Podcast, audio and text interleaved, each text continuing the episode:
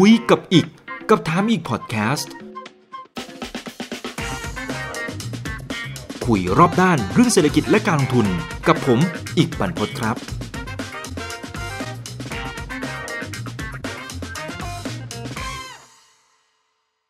วันนี้ชวนมาคุยเรื่องหนึ่งครับ คือเรื่องที่สำคัญมาก ๆ นั่นคือ คุณโดนัลด์ทรัมป์นะครับประธานาธิบดีสหรัฐอเมริกากับสิ่งที่เรียกว่า October Surprise นะครับไม่แน่ใจว่าหลายท่านเคยได้ยินคำนี้มากน้อยแค่ไหนอย่างไรนะครับวันนี้ก็ชวนเอามาพูดคุยกันนะครับโอเค ทีนี้หัวข้อในวันนี้ที่อยากจะมาชวนคุยนะครับก็เป็น October Surprise หลายท่านผมไม่แน่ใจว่าเคยได้ยินคำนี้มากน้อยแค่ไหนนะครับในทุกๆปีทุกๆ 4 ปีนะครับก็จะเป็นช่วงของการเลือกตั้งทั่วไปในประเทศสหรัฐอเมริกาใช่ไหมครับซึ่งอย่างในปีนี้เนี่ยก็จะเป็นช่วงวันที่ 3 พฤศจิกายนนะครับแล้วใน หลาย ๆ ครั้ง โดยเฉพาะการเลือกตั้งครั้งหลัง ๆ นะครับ มันก็จะมีสิ่งที่เรียกว่า October Surprise นะครับคือมันชอบมีแบบอะไรที่มันเกิดขึ้นในช่วงเดือนตุลาคมอะมันเป็นช่วงโค้งสุดท้ายของการหาเสียงเลือกตั้งนะครับแล้วหลาย ๆ ครั้งมันสามารถพลิกเกมได้ทันทีนะครับก็เลยเป็นหัวข้อที่อยากจะชวนคุยว่าเอ๊ะรอบนี้เนี่ยการที่คุณโดนัลด์ทรัมป์เนี่ยนะครับเข้าไปรักษาตัวจากโรคโควิดเนี่ยอันนี้มันจะกลายเป็น October Surprise ของเขาหรือเปล่านะครับ เดี๋ยวดูภาพนี้หน่อยนะฮะ ผมว่าหลายท่านน่าจะเคยเห็นแล้วนะครับ ในช่วงตั้งแต่ในช่วงเช้าที่ผ่านมาใช่ไหมครับ ที่คุณโดนัลด์ทรัมป์เนี่ยโบกไม้โบกมือในรถ SUV ของเขานะครับ เพื่อทักทายกลุ่มที่จะเรียกว่าเป็นแฟนคลับได้ไหมอะจริงๆก็เป็นแฟนคลับเขานั่นแหละครับใช่ไหมผู้สนับสนุนจากในรถนะครับ อันนี้ในรถ SUV ส่วนตัวที่เป็นรถประจำตำแหน่งของประธานาธิบดีนะครับ แล้วก็โบกไม้โบกมือที่บริเวณหน้าศูนย์การแพทย์ทหารวอลเตอร์รีดนะครับในรัฐแมริแลนด์ ซึ่งจริงๆแล้วเนี่ยตัวเขาก็เซอร์ไพรส์ไปรอบหนึ่งแหละครับที่ประกาศว่าติดเชื้อโควิด -19 แล้วการปรากฏตัวรอบนี้เนี่ยมันก็มีหลายสื่อนะครับที่โจมตีเขาอยู่เหมือนกัน คณะทางการแพทย์ก็โจมตีเขาพอสมควรอยู่เหมือนกันว่าเฮ้ยคุณมาทำอย่างนี้ได้ยังไงนะครับ เพราะคุณกำลังทำให้ทางด้านของเจ้าหน้าที่ที่นั่งรถอยู่ในรถเดียวกันเนี่ยมีความเสี่ยงที่จะติดเชื้อเหมือนกันนะถูกไหมฮะ ผมว่าเนี่ยดูสิครับเขาไม่ได้ป้องกันอะไรมากเขาแค่สวมหน้ากากแค่หนึ่งชิ้นน่ะเนี่ยแล้วดูจากรูปเขาสิครับโบกไม้โบกมืออะไรกันไป คนที่นั่งรถไปด้วยกันเนี่ยเป็นยังไง ก็น่าจะมีความเสี่ยงใช่ไหมครับ อันนี้ก็เลยถูกวิพากษ์วิจารณ์กันไปนะครับ ทีนี้สิ่งที่สิ่งที่ตอนนี้เนี่ยเป็นประเด็นกันอยู่นะครับ ก็คือการที่คุณโดนัลด์ทรัมป์นะครับ ตอนนี้เนี่ยเขากำลังติดเชื้อโควิด -19 แล้วกำลังอยู่ในช่วงของการพักรักษาตัวใช่ไหมครับ ทีนี้มาดูผลโพลหลังจากที่คุณโดนัลด์ทรัมป์ นะครับได้ไปดีเบต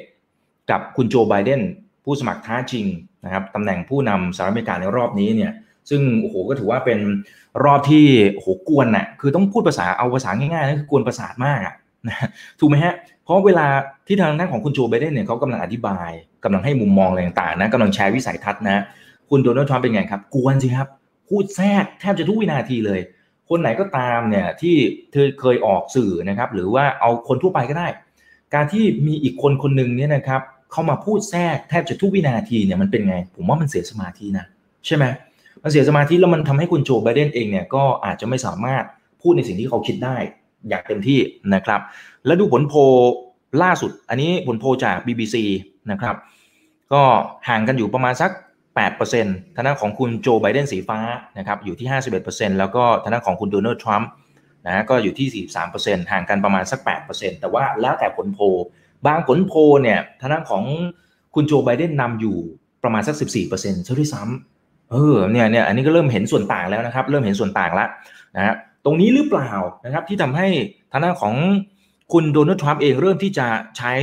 ลูกเล่นทางการเมืองท่าทีทางการเมืองออกมาเยอะแยะมากมาย ซึ่งก็รวมไปถึงการที่เขาเข้าไปรักษาตัว นะครับที่โรงพยาบาลแล้วก็ออกมาโบกไม้โบกมือทั้งที่ตัวเองยังป่วยอยู่เลยนะก็ออกมานั่งรถ SUV นะครับขับเล่นแถวนั้นนะครับแล้วก็โบกไม้โบกมือให้กับบรรดาแฟนคลับ แต่ว่าคุณหมอเขาไม่ชอบใจนะนี่เป็นคุณหมอชื่อดังเลยนะครับ ดร.เจมส์ฟิลิปนะครับท่านบอกว่าตอนนี้เนี่ยทุกคนเลยนะ ทุกๆคนเลยที่อยู่ในรถคันนั้นเนี่ยถือว่ามีความเสี่ยงละนะครับ they might get sick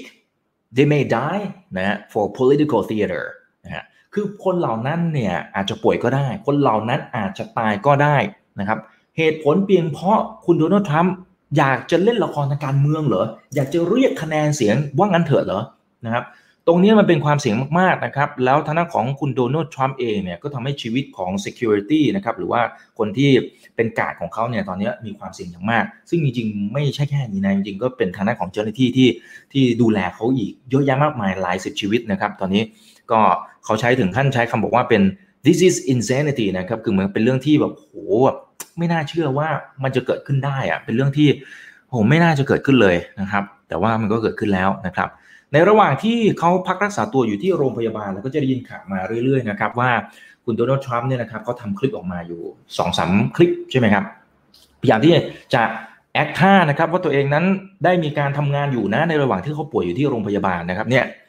น่าจะซิดลงหน่อยนะครับแต่ว่าก็สวมสูตรนะครับแล้วก็อาจจะมีบางคลิปเนี่ยยืนขึ้นมานะครับแล้วก็อธิบายว่าตัวเขาเนี่ยตอนนี้อาการเริ่มที่จะดีขึ้นต่างๆ นานานะครับแล้วก็มีทวีตออกมาบ้างบางส่วนนะครับแล้วก็สร้างความสับสนไปโหเยอะนะครับหลายคนก็เลยงงว่าเฮ้ยตกลงอาการยังดีหรือเปล่า แต่ว่าคณะแพทย์ของเขาเนี่ยบางส่วนก็บอกว่าเฮ้ยอยู่ในช่วงคริติคอลนะอยู่ในช่วงที่เป็นหัวเรี่ยวหัวต่อที่สำคัญมากๆนะนะครับที่อาจจะมีความเสี่ยงนะครับเพราะว่าระดับออกซิเจนเนี่ย ปรับลดลงไป 2 ครั้ง 2คราในรอบ 2 วันนะครับ ซึ่งก็ได้มีการรักษาตัวหลังจากนั้น แต่ว่าคณะแพทย์อีกทีมหนึ่งเขาก็บอกว่าเฮ้ยจริง ๆ ก็เริ่มที่จะดีขึ้นตามลำดับ และตอบสนองต่อยารักษาได้ค่อนข้างจะดีนะครับ ก็ยังถกเถียงกันอยู่นะ แต่ที่แน่ๆนะครับทางด้านของคุณโดนัลด์ทรัมป์อยากจะโชว์ให้เห็นนะ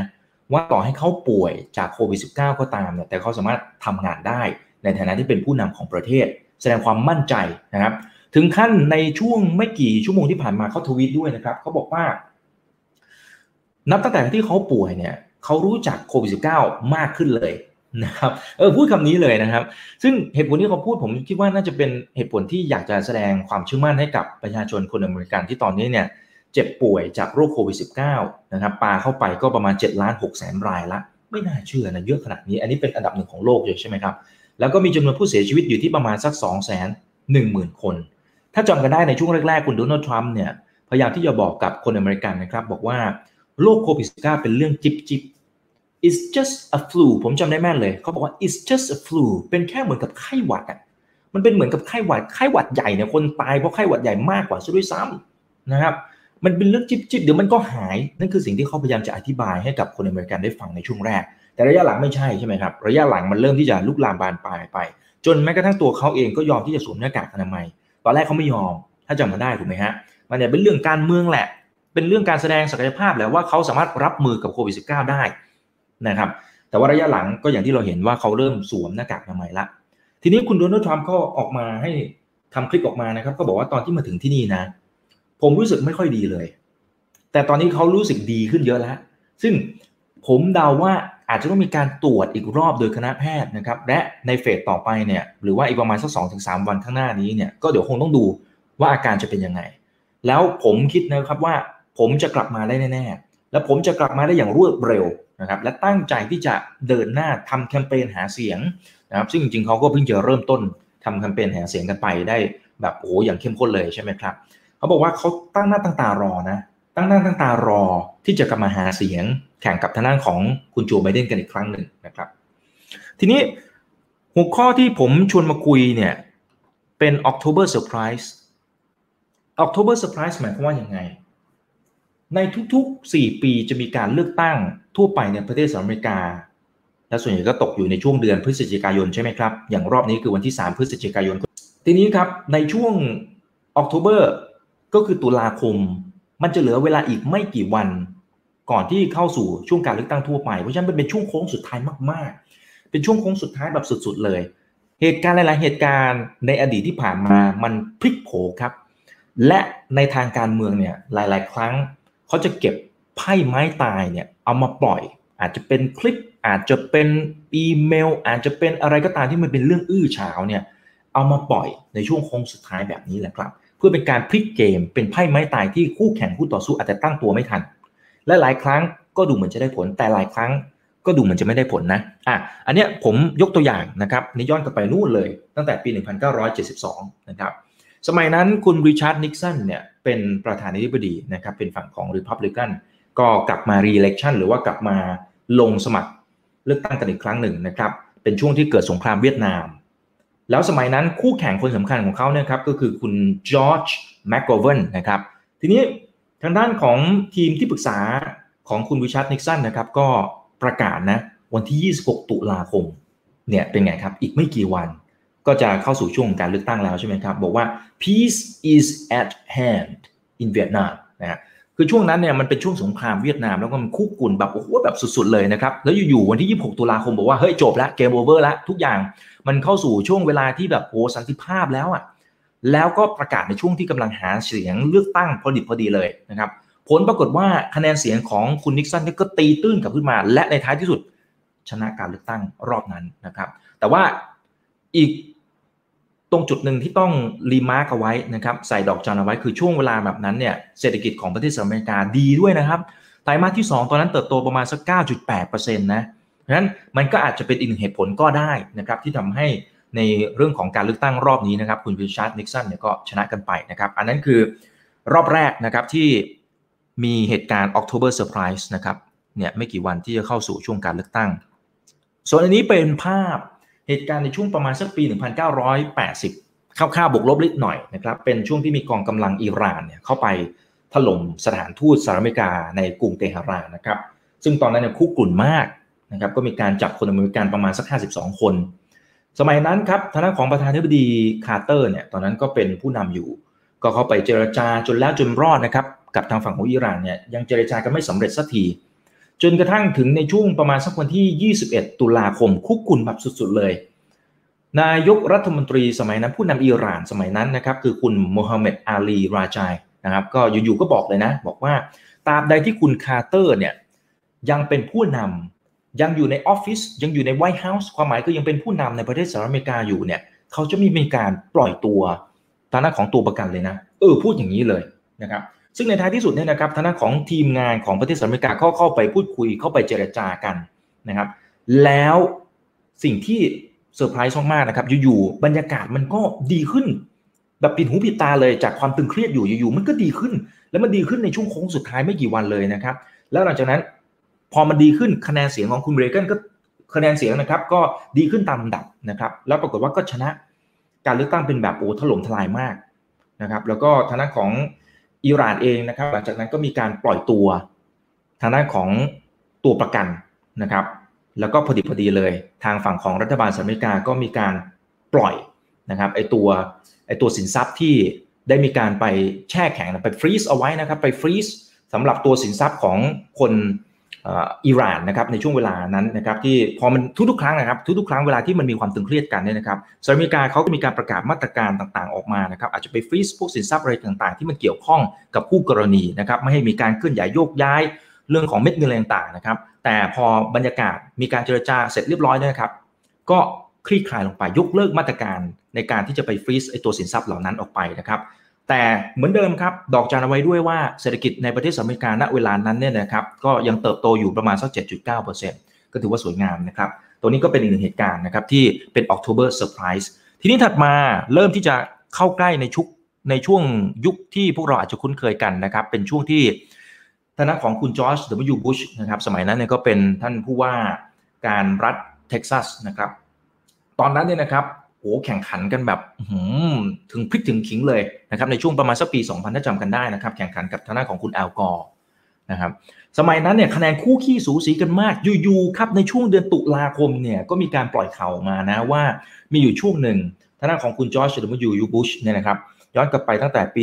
1976 นู่นเลยนานมาแล้วแหละนะครับสมัยที่ก็น่าจะยังคงเป็นวัยรุ่นอยู่นะครับ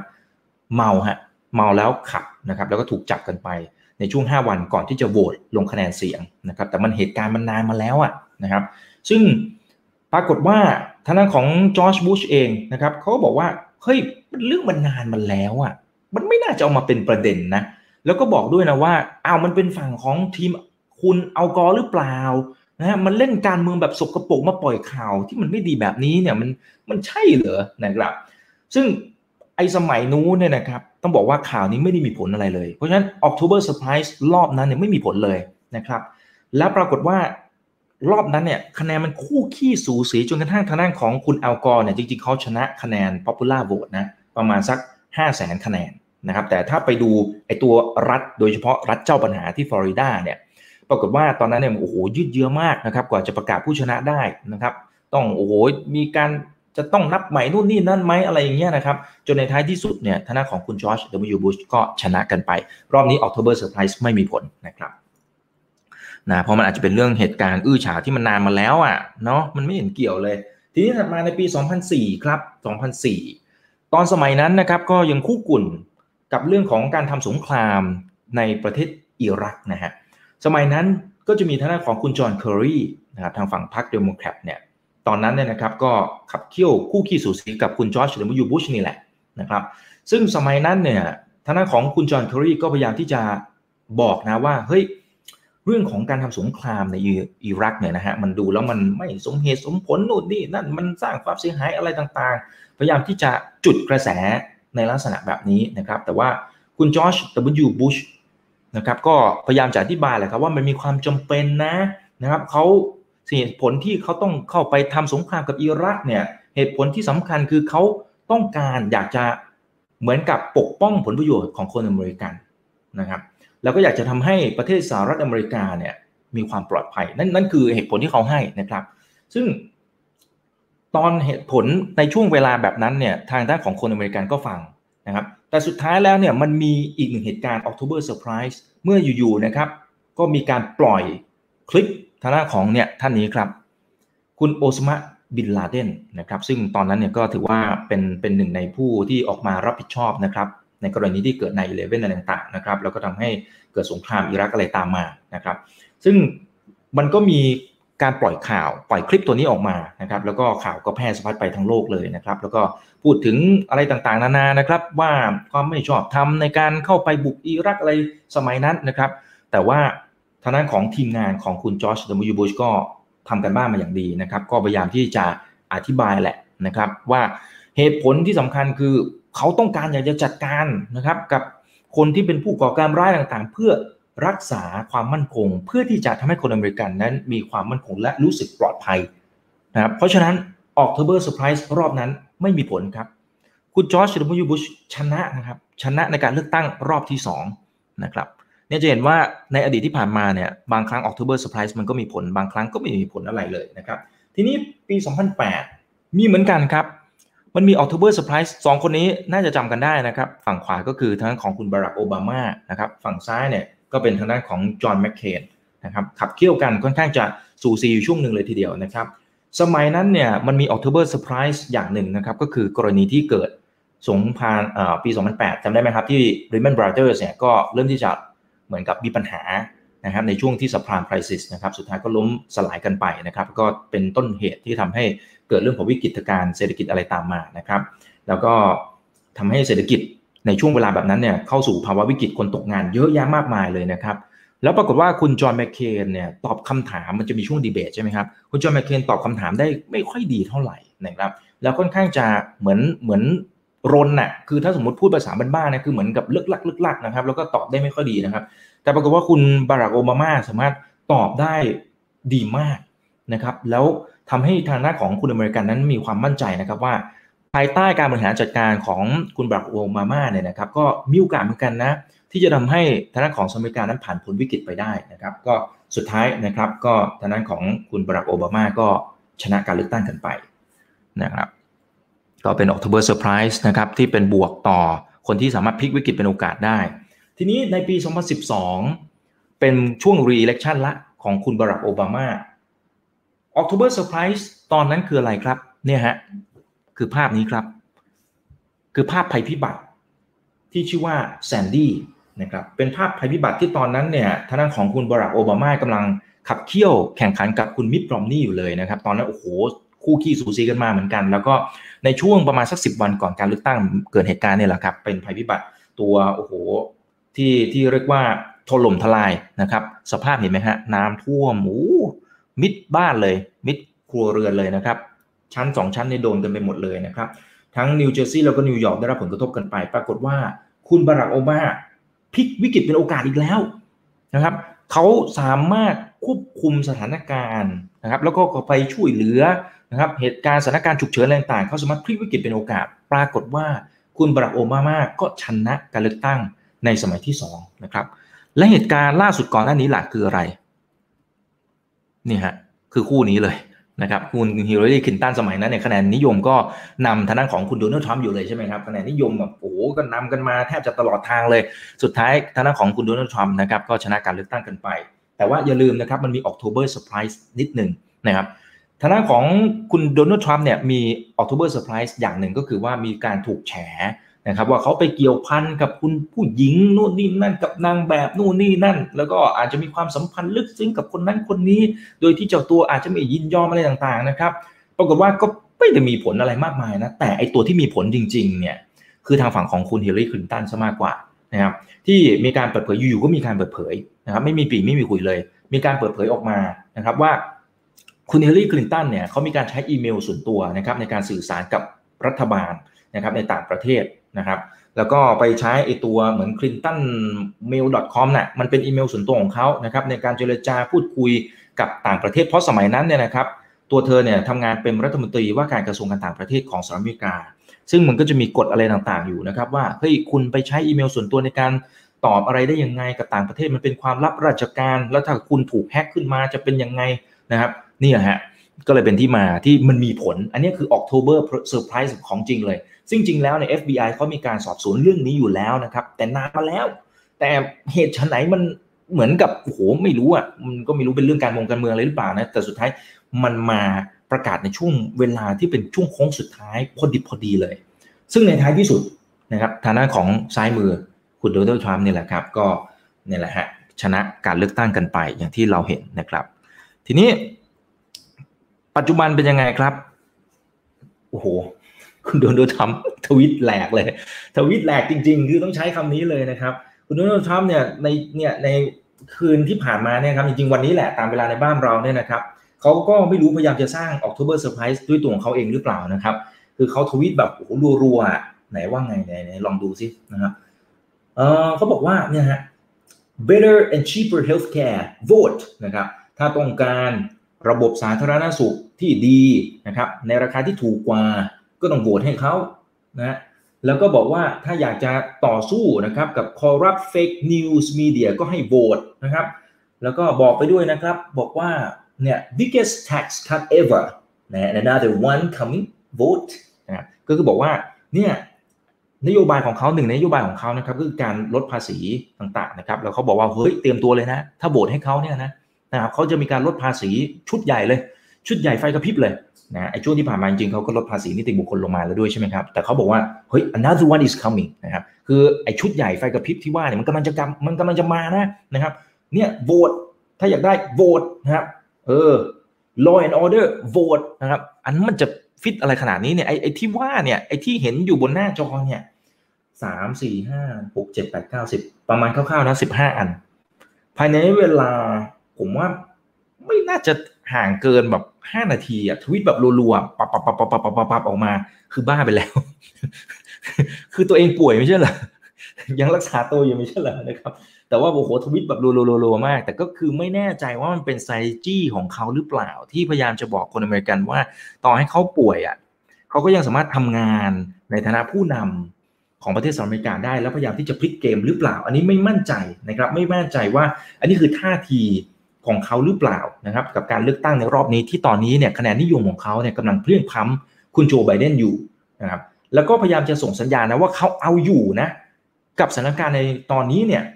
สถานการณ์ที่คนอเมริกันนั้นติดเชื้อไปเกือบเกือบแปดล้านคนสถานการณ์ที่ตอนนี้คนอเมริกันเสียชีวิตไปทะลุสองแสนคนนอกจากนั้นในช่วงแรกเนี่ยเขาบอกนะครับว่าถ้าคนอเมริกันเสียชีวิตไป